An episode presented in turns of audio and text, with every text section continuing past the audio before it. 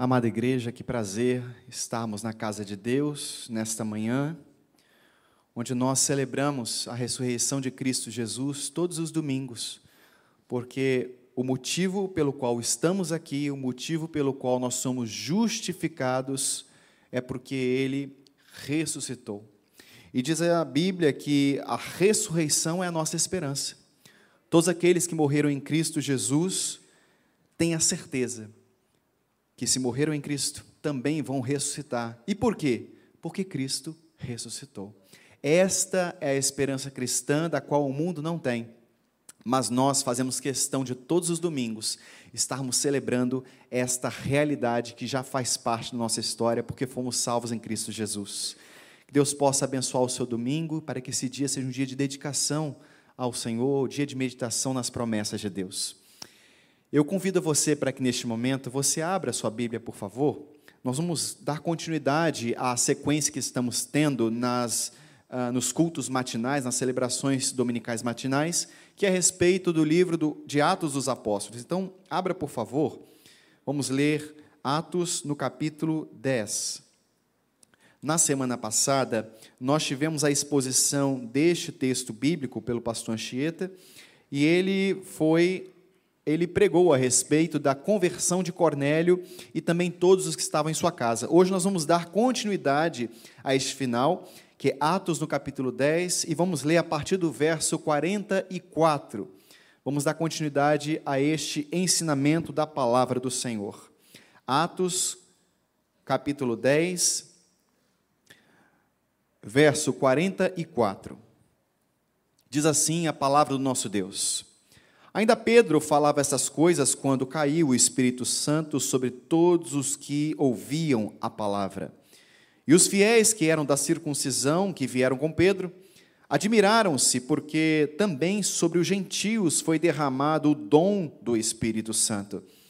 Pois os ouviam falar em línguas e engrandecendo a Deus. Então perguntou Pedro: Porventura pode alguém recusar a água para que não sejam batizados estes que, assim como nós, receberam o Espírito Santo, ordenou que fossem batizados em nome de Jesus Cristo. Então, lhe pediram que permanecesse com ele por alguns dias, permanecessem com eles por alguns dias. Feche seus olhos, vamos orar. Soberano Deus, estamos nesta manhã, reunidos em Teu nome, para juntos celebrarmos, cantarmos, adorarmos o Teu nome e também meditarmos na Tua palavra, porque ela é alimento para nosso coração. Ó Deus, para que nestes instantes Tu possas usar a minha vida para transmitir a mensagem do Senhor para todas essas pessoas que estão aqui conosco e também aquelas pessoas que estão nos assistindo online no nosso canal. Abençoe cada pessoa dessa, Senhor para a glória do teu nome. Oramos pela eficácia de Cristo Jesus e em nome dele oramos amém.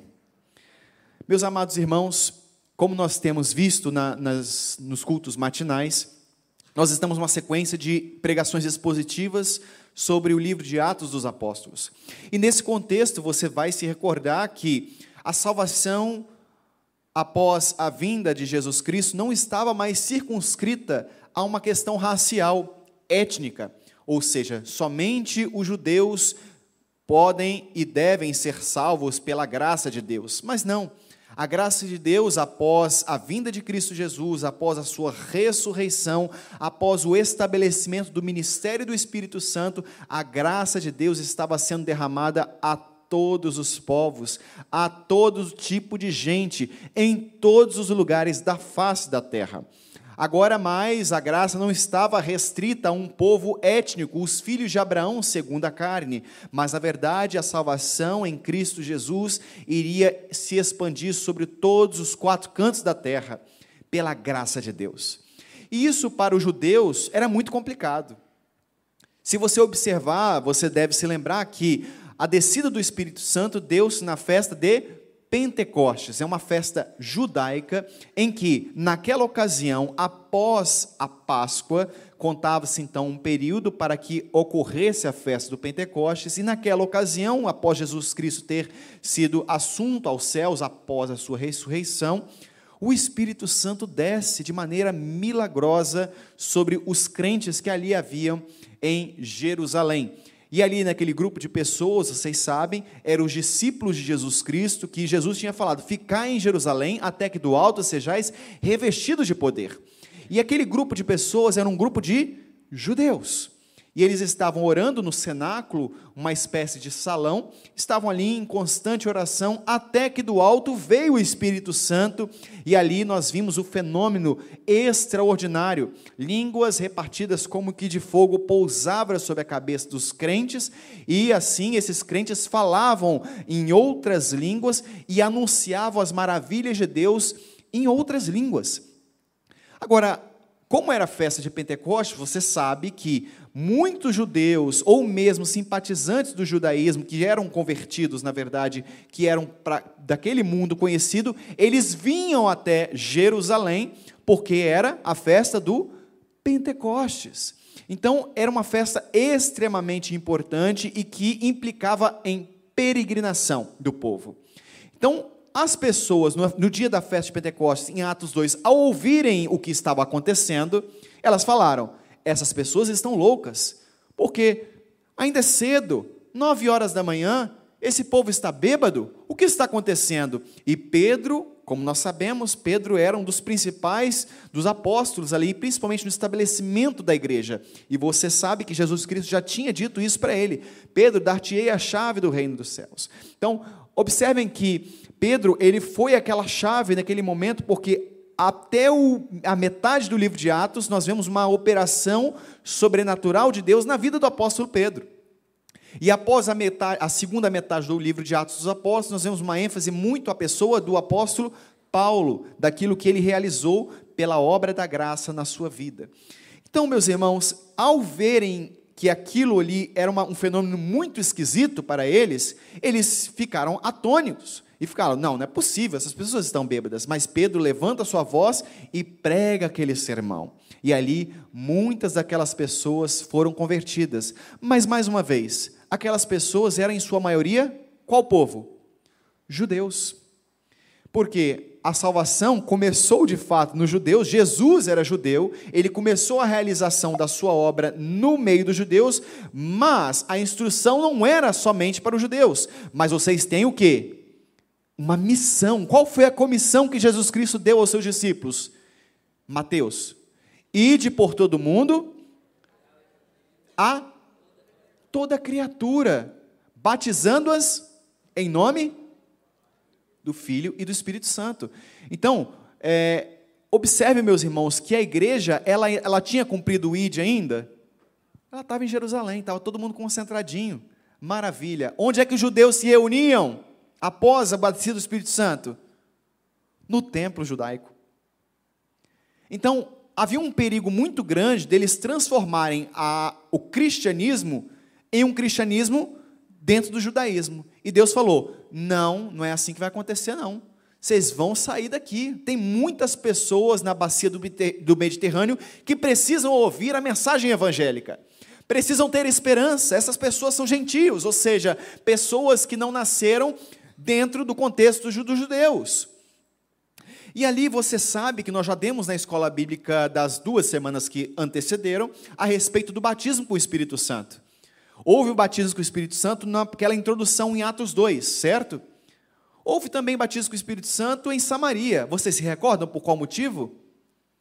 Os judeus amavam os samaritanos. É, isso é uma verdade ou não?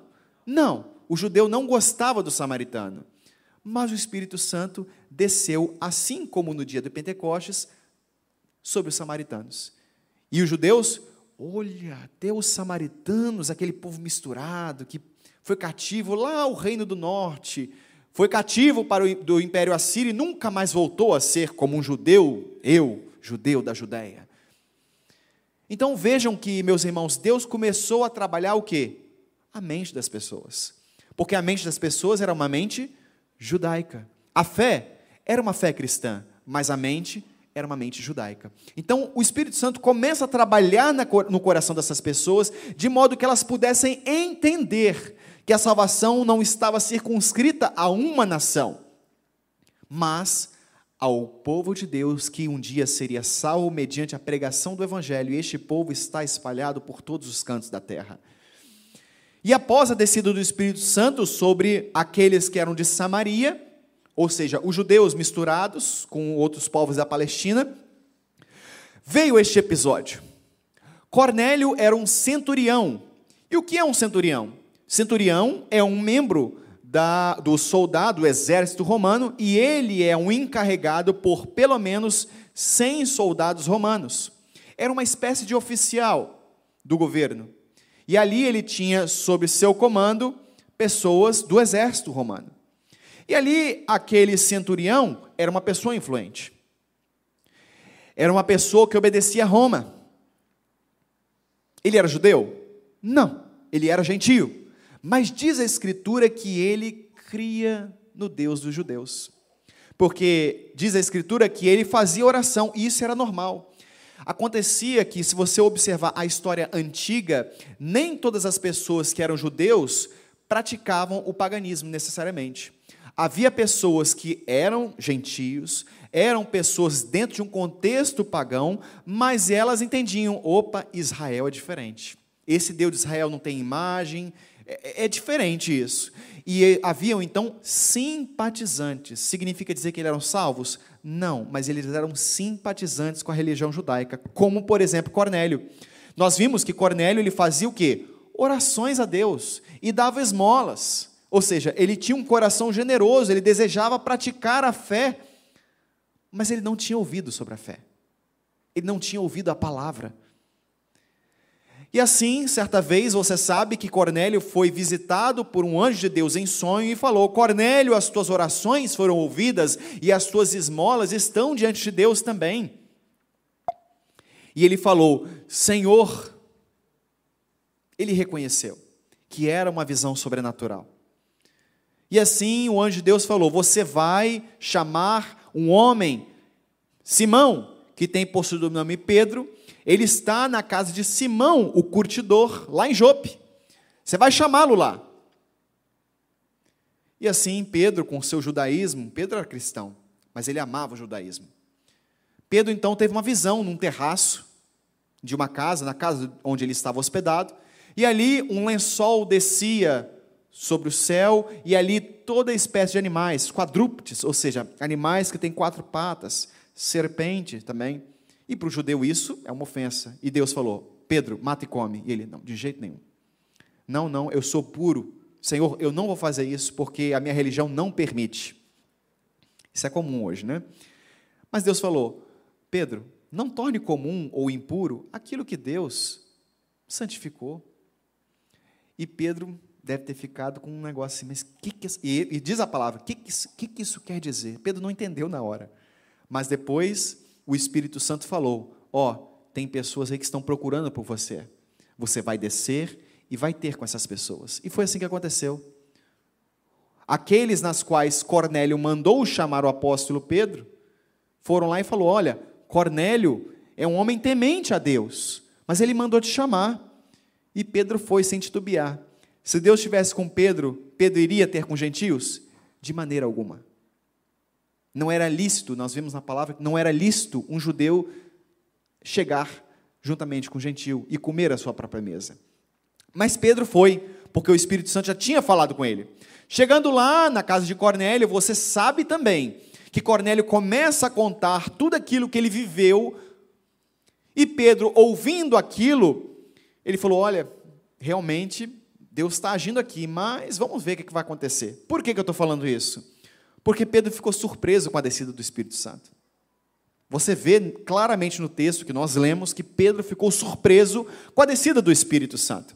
Agora, observem comigo, meus irmãos, que após Cornélio falar de todo o seu testemunho, daquilo que ele tinha é, vivenciado por uma experiência extraordinária, você vê que Cornélio falou: então, Pedro, fala tudo o que te foi ordenado dizer. Aí Pedro falou: Cornélio, você é uma pessoa boa Jesus te ama. Foi assim que Pedro pregou o evangelho? Sim ou não? Claro que não. Mas Cornélio era uma pessoa que tinha um coração piedoso? Tinha, a palavra fala. Ele orava a Deus, a fonte da piedade e também dava suas esmolas, era um coração generoso. Mas Pedro não começa a falar isso. Pedro começa a falar de Jesus de Nazaré, o Filho de Deus encarnado, que viveu uma vida perfeita, plenamente perfeita. E assim, após essa pregação, Pedro começa a falar da obra de Cristo Jesus, começa a realizar e falar que ele foi crucificado pelo pecado do seu povo e entregue pelos judeus. E assim, fala que Deus ungiu a Jesus de Nazaré. Quando Pedro fala Deus ungiu a Jesus de Nazaré, Pedro está falando da divindade de Cristo. E assim, meus irmãos, veja que a pregação da palavra para fins de salvação não é você agradar a pessoa. E hoje em dia, o mecanismo pelo qual os evangélicos tentam evangelizar é tentar massagear o coração da pessoa. A pessoa está chorando? Olha, você está chorando, Deus está enxugando as suas lágrimas. Não há problema você dizer isso, mas isso não converte ninguém, meu irmão. Não converte ninguém. A mensagem evangélica é sempre: Jesus Cristo veio em sua vida perfeita, foi morto na cruz em favor dos pecadores, embora não tivesse pecado. Ele era divino, ele era Deus, mas Deus homem que se encarnou e morreu na cruz para salvar pecadores. Esta é a mensagem do evangelho. Eu não posso chegar na pessoa e falar, Jesus te ama, ou você está sofrendo, mas há um Deus que enxuga suas lágrimas nesse momento. Não, a pessoa precisa de salvação. Antes do consolo, ela precisa de salvação. Como é que você vai dizer que a, a, você vai anunciar o evangelho e falar, Jesus te ama, sendo que a pessoa está em estado de rebelião contra Deus? Você está mentindo. Você precisa pregar a Cristo e a este crucificado. Agora, você vai fazer algum esforço extraordinário, você precisa mudar a sua voz, ou a mensagem do Evangelho é eficaz e suficiente para salvar pecadores? A palavra de Deus diz que a mensagem do Evangelho é suficiente para salvar pecadores, porque a salvação não é executada por você, discípulo, mas pelo Deus Todo-Poderoso. Quem transformou o coração foi o Espírito Santo. Você pode ser um instrumento nas mãos de Deus, mas você nunca, jamais vai ser o abençoador. A sua missão é pregar o Evangelho de Jesus Cristo e o Evangelho fidedigno. Não preocupe-se em tentar agradar o ouvinte. Mas também não estou falando para você falar o seguinte: ei, eu sei que você está sofrendo assim, mas deixa eu te falar uma coisa. Você sabe que você vai arder no mármore do inferno, não é isso? Não é assim também. Você não vai chegar para a pessoa e vai falar assim: ei, condenado, tudo bem? Você está no inferno, mas assim, deixa eu falar uma coisa. Não é necessariamente isso, mas comece a pregar a Cristo Jesus. A pessoa, de fato, ela precisa entender que ela é pecadora. A mensagem do Evangelho implica em confissão. Eu preciso reconhecer que eu sou pecador para me humilhar diante do meu Redentor. E a fé, ela é gestada pelo Espírito Santo. E quando a fé vem no coração, Deus atrai de forma eficaz pela graça eficaz, este coração que se prostra diante de Deus. Então, meus irmãos, precisamos nós, como, como discípulos de Jesus Cristo, pregarmos a palavra de forma fiel, fidedigna. Sabe por quê? Quando você muda a mensagem do Evangelho, você se torna uma pessoa que não confia em Deus. Se você acha que a mensagem do Evangelho é muito pesada para as pessoas, você não está confiando na eficácia do poder da palavra. Você está pecando você está em pecado. Porque se eu acho que a graça de Deus não é suficiente para transformar uma pessoa, se eu acho que a palavra de Deus é muito dura para transformar um coração, eu simplesmente não estou confiando na palavra, estou confiando na minha palavra, e a minha palavra em nada acrescenta. Eu posso abraçar a pessoa, mas eu não posso abraçar a alma da pessoa. Você pode abraçar a pessoa, mas somente Deus pode abraçar a alma da pessoa. Você não pode. Você é instrumento, você não é Deus. Você é discípulo, você não é Senhor. Que possamos corrigir esta imagem distorcida de que a mensagem evangélica é uma mensagem de docinho de leite. Não, a pessoa está com fome. Se você der docinho de leite, ela vai gostar, mas ela vai morrer. Está entendendo? Você precisa oferecer o pão da vida. O pão vivo que desceu do céu. Você precisa pregar Cristo Jesus. E a este ressurreto crucificado e ressurreto. Então, meus irmãos, observem que após Pedro pregar, o que, que aconteceu? Primeira pergunta: Pedro por acaso conseguiu terminar sua pregação? Não, Pedro não terminou a pregação. Diz a palavra então que ainda, 44, acompanhem comigo, por favor. Ainda Pedro falava estas coisas quando? Observem que, meus irmãos, Deus te usa como instrumento. Agora, o Espírito Santo será derramado sobre a vida da pessoa e assim manifestando a fé e assim essa pessoa se convertendo quando Deus quiser. Pode ser que Deus interrompa seu sermão. Não quer dizer que o seu sermão é muito fraquinho, não. Na verdade, todo sermão é fraco se não for cheio do poder de Deus. Um sermão bom é um sermão bíblico e cheio do poder do Espírito Santo. Meus irmãos, e nesta ocasião, veja que o, o apóstolo Pedro estava pregando a mensagem do Evangelho da forma como deve ser pregada, e ali aquele ambiente se transforma em outra coisa porque o Espírito Santo é derramado sobre a vida daqueles gentios, daquelas pessoas que outrora eram pessoas rejeitadas, pessoas que não tinham nenhum tipo de eh, condições de se achegar ao Mestre, de se achegar ao Deus de Israel. Certa vez, uma mulher cananeia, ou seja, uma mulher que vivia ali naquela região, da Palestina. Ela chegou ao Senhor, tem misericórdia. E os discípulos, Senhor, essa mulher é muito chata. Manda ela embora logo, ela está te perturbando. Eu não aguento mais ouvir ela gritar. Aí Jesus se virou para ela, ela falou: Senhor, me ajuda. E Jesus falou assim: Não é lícito dar o pão aos cachorros, aos cachorrinhos. Mas, e ela falou: Senhor, eu sei disso, eu sei que o pão é para Israel. Eu sei que a mensagem está sendo para Israel agora, porque o ministério terreno de Jesus, poucas as vezes ele foi para outros lugares. O ministério terreno dele foi em Israel. Teve momento que ele foi para Decápolis, no norte da Galiléia, lá para uma região gentílica? Foi. Mas esse não era o foco do ministério de Jesus. Jesus se encontrou com a mulher cananeia? Sim. Mas o foco do ministério é servir a mesa dos filhos. Os cachorrinhos não era o momento deles. Parece ser uma coisa muito pesada, né? Poxa, mulher chamou a mulher de cachorrinho, não é isso que Jesus está dizendo. Na verdade, a própria mulher falou: Senhor, os cachorrinhos comem das migalhas que caem da mesa dos filhos, Senhor. Tem misericórdia de mim. E Jesus falou: Mulher, é grande a tua fé. Sabe por quê? Você está antecipando um momento. Você entendeu que esse pão, que um dia seria rejeitado por muitos judeus, mas também abraçado por muitos, iria cair para todos os cantos da terra. E você, minha filha, pôde ter a oportunidade de se encontrar com o pão vivo que desceu do céu. E ali Jesus salvou esta mulher. Ela veio atrás de um problema, porque a filha dela estava com um problema. Mas Cristo não somente abençoou a filha dela, esta mulher foi abençoada pelo próprio Cristo. Então observem que o pão era para a mesa dos filhos.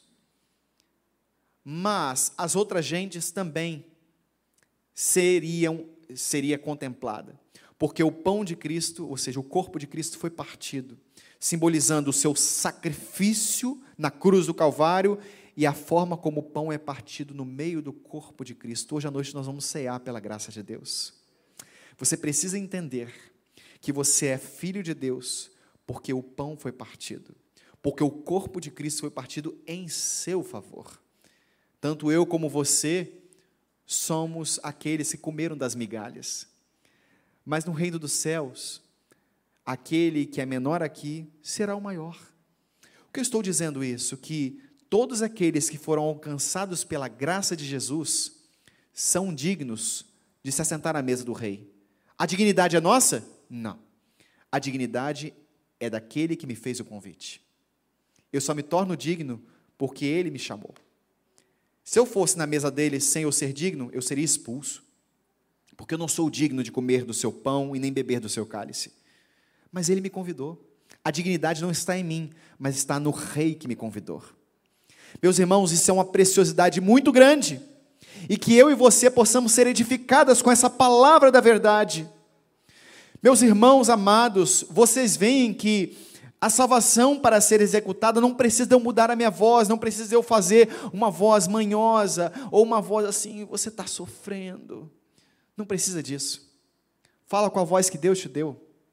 Porque quando você muda a sua voz, quando você muda a mensagem do Evangelho, você está confiando em você. E você está em pecado. Você precisa se arrepender. É preciso que você confie plenamente na palavra de Deus. Se eu e você não podemos executar isto, porque não fomos nós quem morreu na, pela vida dessas pessoas, mas foi o próprio Cristo que nos comissionou esta mensagem do Evangelho.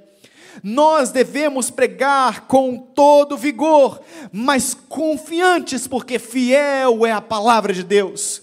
É por meio da pregação da palavra que o Espírito Santo alcança esses corações. Agora, uma pergunta: Cornélio teve uma experiência com Deus, sim ou não, antes da conversão? Sim, teve. Por que ele não foi salvo antes? Ele viu o anjo de Deus, ele ouviu a voz celeste falando: Cornélio, as suas orações foram ouvidas e as suas esmolas estão diante de Deus. Mais uma vez, a salvação não vem por experiência. A salvação é um milagre de Deus. E ela só vem pela pregação da palavra. E por que isso? Porque Deus determinou em seu eterno decreto que a salvação vem pela pregação da palavra. A salvação não vem pela experiência. Você pode ter experiências com Deus e é bom que você tenha, mas a experiência não é um fim em si mesmo. A experiência serve para fortalecer a sua fé, mas ela não por si só não te salva. Quem te salva é Jesus. Sempre foi Jesus e sempre será Jesus. É a mensagem do Evangelho que não pode ser substituída por absolutamente nada. Ah, eu tive uma experiência assim. Não, não. A experiência é para você. Se você teve uma experiência e ela está de acordo com a palavra de Deus, a experiência foi para edificar seu coração, para você se fortalecer no Senhor. Mas a fé, ela é gestada por uma operação sobrenatural do Espírito Santo. E quando o Espírito Santo alcança esses corações, pela pregação da palavra de Deus, não substitua os meios ordinários que Deus determinou por o seu eterno conselho para salvar pecadores. Pedro ainda estava falando quando o Espírito Santo caiu sobre todos os que ouviam a palavra. Sobre todos que ouviam a palavra. Cornélio não foi salvo por sua experiência. Ao contrário, o Espírito Santo falou: chama Pedro porque ele vai te falar uma coisa. Vocês estão entendendo que depois nós vamos ler na palavra, vocês podem depois investigar melhor que a salvação ela foi anunciada para você, para você pregar. Existe algum anjo que veio falar e você se converteu pela mensagem do anjo? Não. E se isso acontecer, sai fora disso.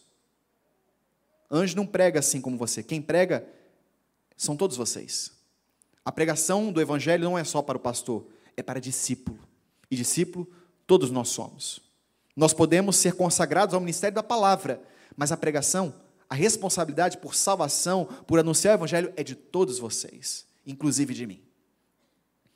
Meus irmãos, observem que é por meio da palavra que Deus realiza todas as coisas. Agora observem uma coisa, que no verso 44 Lucas está narrando este evento que aconteceu e fala que a palavra, então, o Espírito Santo caiu sobre todos aqueles que ouviam a palavra.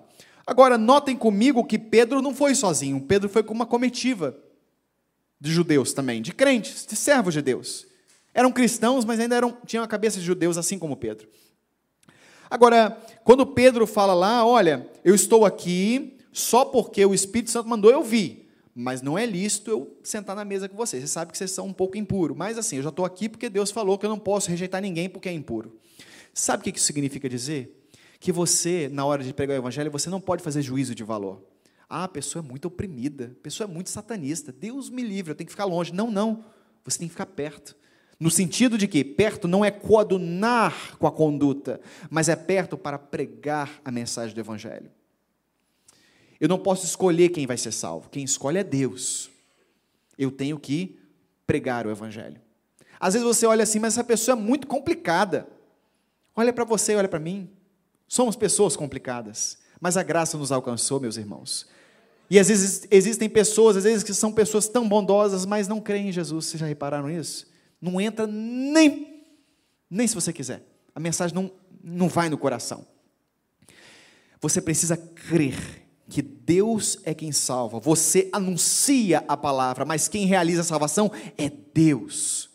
Não existe um pecador tão grande, tão terrível que não possa ser alcançado pela graça de Deus. Eu e você, assim como Pedro, não temos o direito de escolher para quem nós vamos pregar o evangelho. Devemos pregar o evangelho para todas as pessoas, sem distinção, crendo que é Deus quem vai abrir o coração dos seus filhos, não sou eu e não é você. Não foi você nem eu que morreu na cruz por essa pessoa mas foi o próprio Cristo. Não sou eu ou você que pode regenerar esse coração, mas somente aquele que é nascido do Espírito. Somente pelo poder do Espírito. Agora veja no 45 que os fiéis que eram da circuncisão, o que, que era fiéis da circuncisão? Primeiro, fiel por quê? Porque eles eram cristãos, mas eles eram circuncidados, eles eram judeus. Que vieram com Pedro, admiraram-se, meus irmãos, admiraram. Sabe o que é admirar? Oh, é assim mesmo. Ou eles ouviram assim: olha como o Espírito Santo está derramando por eles, igual a gente, olha só isso. Então, meus irmãos, observem que, mais uma vez, o livro de Atos é um livro histórico. Confirmam? O livro de Atos é um livro histórico. Qual o livro histórico do Novo Testamento? Apenas o livro de Atos. Então, o livro de Atos está narrando o início do cristianismo. Por isso que, ah, pastor, mas é, no Atos 2 já foi derramado o Espírito. Por que está derramando o Espírito de novo para os gentios? Porque Deus está ensinando, e Lucas está registrando, que a salvação não é só para os judeus, a salvação também é para o samaritano. Lucas foi lá e escreveu: a salvação também é dos samaritanos, a salvação também é para, jude... para, para os gentios. E o judeu, meu Deus, até os gentios estão falando em novas línguas, assim como eu. Porque nós estamos num período de transição entre o judaísmo para o cristianismo, para a fé cristã. Então é natural que estes acontecimentos extraordinários e essa divisão aconteceu aqui, aconteceu aqui, aconteceu ali, é natural que isso aconteça. Agora, eu não posso pegar isso e fazer disso uma doutrina, como se a minha sombra vai curar as pessoas só porque curou pela sombra de Pedro. É claro que não. O Espírito Santo vai ser derramado aqui, mas depois vai ser derramado na igreja presbiteriana, depois vai na batista. Não, não, não. Aquilo aqui foi um momento. Agora, vocês veem que o Espírito Santo foi derramado quando essas pessoas creram no Evangelho. Quando Pedro anunciou Cristo Jesus. Meus irmãos, não tem como o Espírito Santo ser outorgado se não vem antes a fé em Cristo Jesus. E o Espírito Santo se manifesta na fé em Cristo Jesus. Então, essas pessoas foram batizadas com o poder do Espírito Santo. E ali os judeus falaram: Nós ouvimos eles falarem em outras, em, em, perdão, em línguas, não falam em outras. Lá em Atos 2 falam em outras línguas, mas aqui não há esse detalhe registrado por Lucas. Em línguas. E engrandecendo a Deus. Vocês lembram em Atos 2 também que as pessoas falavam em outras línguas e elas, elas contavam as maravilhas de Deus. Vejam que o mesmo fenômeno que aconteceu em Atos 2 aconteceu na casa de Cornélio, porque Cornélio foi a porta para o evangelho dos gentios. Aqui, por, esta, por este fato, veja que por meio de Cornélio, o evangelho começou a expandir e os judeus começaram a falar: opa, opa, opa, o Espírito Santo também é para os gentios, não é só para a gente, não. Observem comigo que é, logo depois, quando Pedro realizou isto, pregou o evangelho, essas pessoas foram batizadas com o Espírito Santo, o que, que aconteceu? Pedro foi chamado em Jerusalém. Pedro, nós ouvimos falar um negócio aqui. Peraí, vem cá, vem cá. Que negócio é esse que você sentou à mesa de incircunciso? E mais, eles, eles receberam o Espírito Santo. Que negócio é esse? Está ficando doido? E Pedro começou a falar: aconteceu isso, aconteceu aquilo, papapá, e Deus falou que eu não posso considerar ninguém como imundo ou comum. E os judeus ficaram aqui. É mesmo, pessoal de Jerusalém, no capítulo 11, vocês vão ver na semana que vem, se Deus permitir. É mesmo, o Espírito Santo está tá sendo dado para para os gentios? Sim, e ali vocês vão ver depois, na semana que vem, que eles ficaram maravilhados, porque mais uma vez Deus estava tratando o coração deles. Eles já eram salvos, os judeus, mas ainda eles queriam praticar a religião judaica. Quando eles, eles se reuniam? No pináculo do templo de Salomão. Lembrando que o templo, obviamente, é o templo do rei Herodes, mas era chamado, é, tinha uma certa semelhança porque houve uma reconstrução. Na época do templo era o templo de Herodes, que ele tinha reconstruído e mudado o templo que foi edificado na época de Neemias e Esdras. Agora, observem, meus irmãos, que Pedro, depois no 47, ele faz uma pergunta retórica. Ou seja, porventura, pode alguém recusar a água para que não sejam batizados estes que, assim como nós, receberam o Espírito Santo? Meus irmãos, o batismo com o Espírito Santo, como nós estamos vendo claramente, ele se dá após a manifestação da fé em Cristo Jesus, se dá na conversão, porque o batismo com o Espírito Santo, como o próprio apóstolo Paulo fala na primeira carta aos Coríntios, no capítulo 12, vemos que todos nós fomos batizados em um mesmo Espírito, no mesmo corpo. Então, observem que o batismo, ele é derivado, né, a palavra original utilizada é baptizo, ou seja, é uma introdução a uma realidade. Por que, que João, chamado o Batista, batizava? Porque ele estava pregando a mensagem de arrependimento, ele estava pavimentando o caminho do Senhor, preparai o caminho do Senhor. E por que, que ele batizava? Porque falava, você, tem, você se arrependeu? Agora, você vai ser batizado para que você viva esta realidade de arrependimento, porque o batismo é uma introdução a uma realidade diferente. Da mesma forma, o batismo com o Espírito Santo, como diz a própria palavra de Deus, é uma introdução à fé cristã. Não existe meio Espírito Santo. Não existe meia salvação, não existe meia bênção, não existe meio dom espiritual, não existe meio fruto do Espírito. Todos nós somos batizados com o Espírito Santo e inseridos no corpo de Cristo quando cremos na mensagem do Evangelho. Agora, a missão daqueles que foram salvos pelo Espírito Santo, foram salvos por Jesus e batizados com o Espírito é: enchei-vos do Espírito Santo. Enchei-vos do Espírito Santo. E assim Pedro começa a falar: assim como eles já receberam o Espírito Santo, é lícito alguém rejeitá-los para serem batizados nas águas? Era mais ou menos assim que Pedro está falando. Pedro está falando com seus companheiros que também eram judeus. Vocês estão vendo o que está acontecendo? Olha, em outras palavras, eu não posso rejeitar que, que eu batize essas pessoas em nome do Pai, do Filho e do Espírito Santo, porque elas receberam o Espírito Santo. Como é que eu vou re rejeitar isso? Agora, observem comigo que uh, no 48, ordenou que fossem batizados, ordenou por quê? O apóstolo Pedro não batizava. Os apóstolos batizavam? Muito raramente.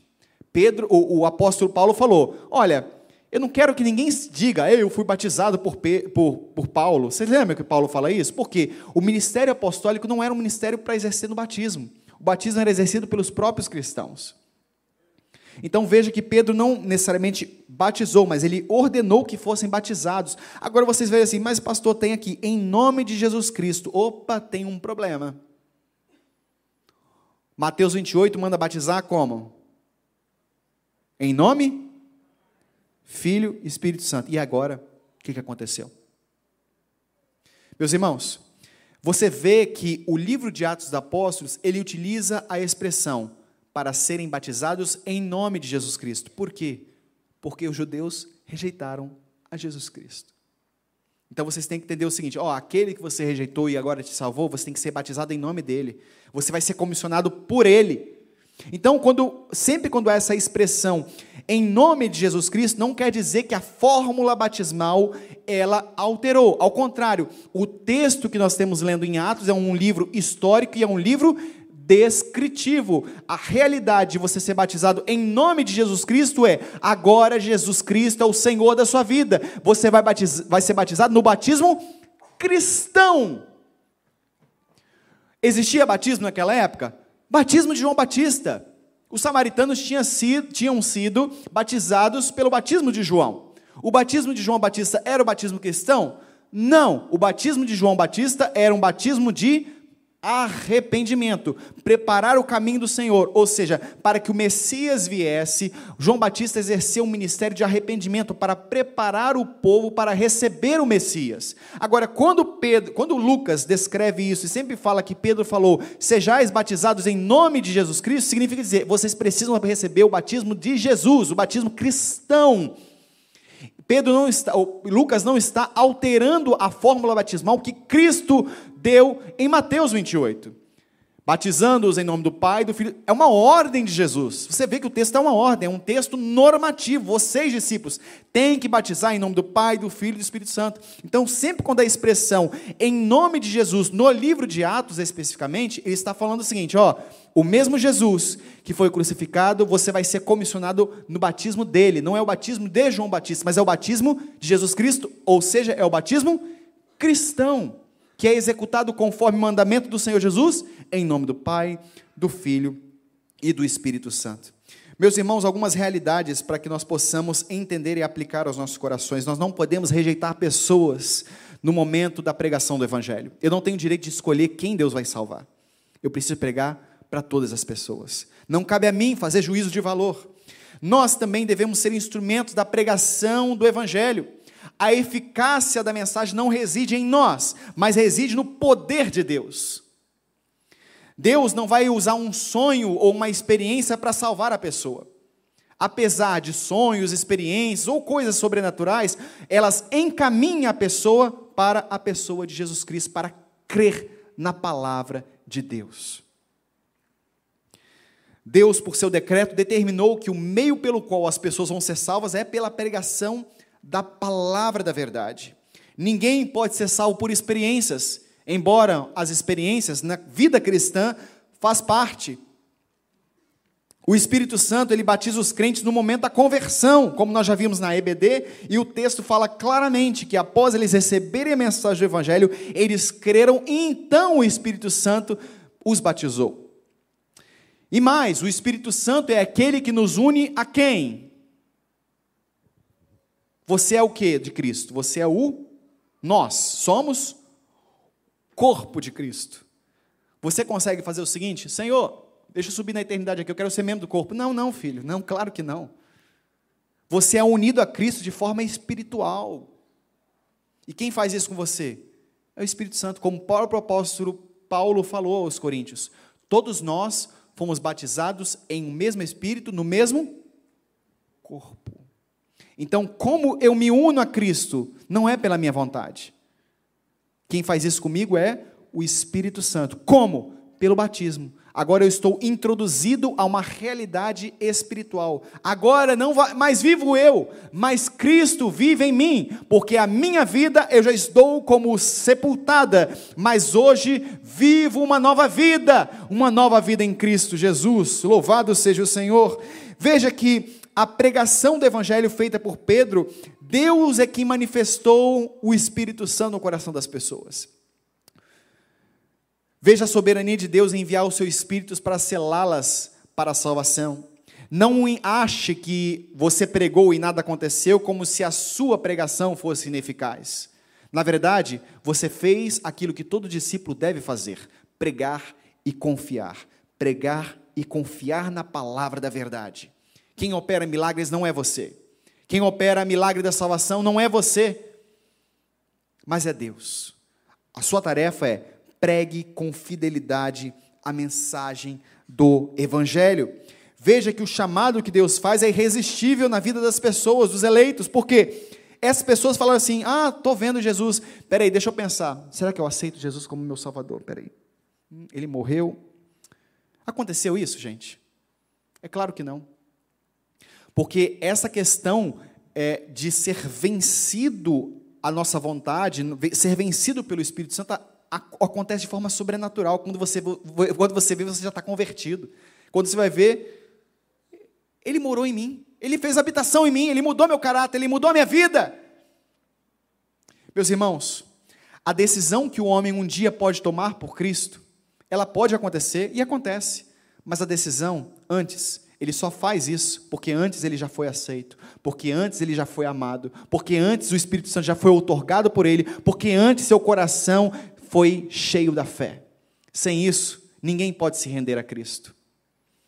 Meus irmãos, que hoje eu e você possamos sair da casa de Deus neste culto matinal encorajados para pregar a mensagem do Evangelho que eu e você não possamos dar docinho de leite na boca das pessoas achando que a nossa mensagem vai ser melhor do que a mensagem da Bíblia.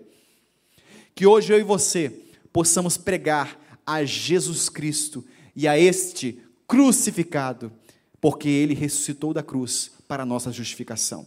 Que eu e você não adulteremos a mensagem do Evangelho, que hoje eu e você não confiemos em nossas próprias concepções, ou nossa própria arte, ou nossa própria, o nosso próprio dom de falar.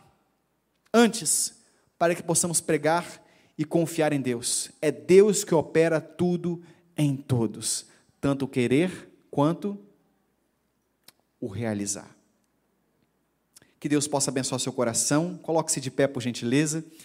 Que Deus possa, com essa mensagem, mudar nossos corações, nosso entendimento e nos encorajar. Saia daqui com essa mensagem. Seja encorajado pela mensagem de Deus, da palavra de Deus, para pregar o Evangelho para essas pessoas. Não confie em você, confie naquele que te comissionou para fazer a pregação, para pregar o Evangelho. Senhor, bendito seja o teu santo nome por este culto que fizemos e prestamos ao Senhor. Agradecemos pela mensagem da palavra de Deus que tanto nos alimenta, nos encoraja a pregar o Evangelho para tantas pessoas. Senhor, bendito seja o Senhor por tantas bênçãos derramadas. Te agradecemos por esta igreja vívida, por esta igreja que deseja viver a mensagem do Evangelho todos os dias Bendizemos pela vida de cada salvo que está aqui e pedimos, ó Deus, nos encoraja para pregarmos mais o Evangelho. Retira nossa timidez, retira nossa insegurança, mas antes para que possamos falar da nossa realidade, que é Cristo Jesus em nós, que é a esperança da glória. Oramos por esta eficácia, por este poder glorioso da tua palavra para que esta mensagem encontre bom lugar nos corações, um bom terreno, para que esta mensagem frutifique nos corações. Oramos em nome de Jesus, amém. E que a graça, meus irmãos, e o nosso Senhor Jesus Cristo, que o amor de Deus, o eterno Pai, e as doces e consolações do Espírito Santo sejam com todos vocês, amados irmãos, povo de Deus, hoje e para todo sempre. Amém.